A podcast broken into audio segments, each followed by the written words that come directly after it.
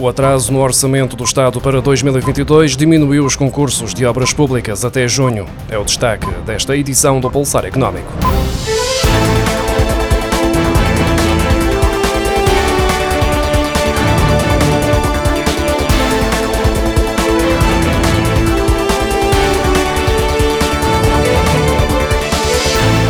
O montante dos concursos de empreitadas de obras públicas promovidos no primeiro semestre recuou 19% face ao igual período do ano passado para 1.775 milhões de euros, o que é explicado pelo atraso no orçamento do Estado para 2022, de acordo com as conclusões do mais recente barómetro das obras públicas da Associação dos Industriais da Construção Civil e Obras Públicas. Também nos primeiros seis meses de 2022 foram celebrados e registados no portal base contratos de empreitadas de obras públicas num total de apenas 1.045 milhões de euros, valor que é 51% mais baixo que o verificado no mesmo período do ano passado.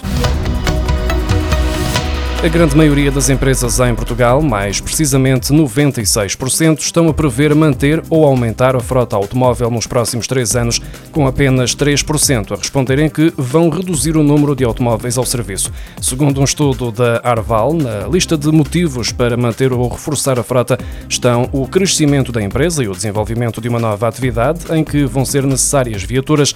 O trabalho remoto está a originar mudanças na política de mobilidade das empresas, com 25 5% a afirmarem que já fizeram ou planeiam fazer alterações nesta área.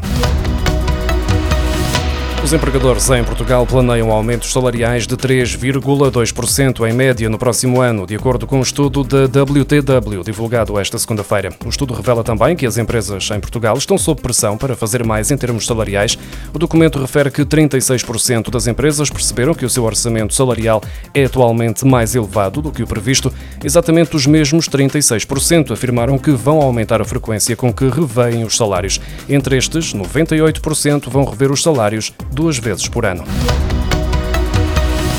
O preço dos combustíveis e as medidas com vista à redução de emissões poluentes têm levado a um aumento generalizado da procura por veículos híbridos ou 100% elétricos. Ainda assim, o preço ainda elevado dos modelos novos e os atrasos na entrega dos automóveis obriga os consumidores a procurar o mercado de usados, que também registra problemas de stock, havendo registro de veículos que estão poucos dias nos stands após a entrada. De acordo com uma fonte da Associação Portuguesa do Comércio Automóvel, contactada pelo Jornal de Notícias, tem sido notado um um crescimento consolidado da procura por automóveis elétricos e a gás.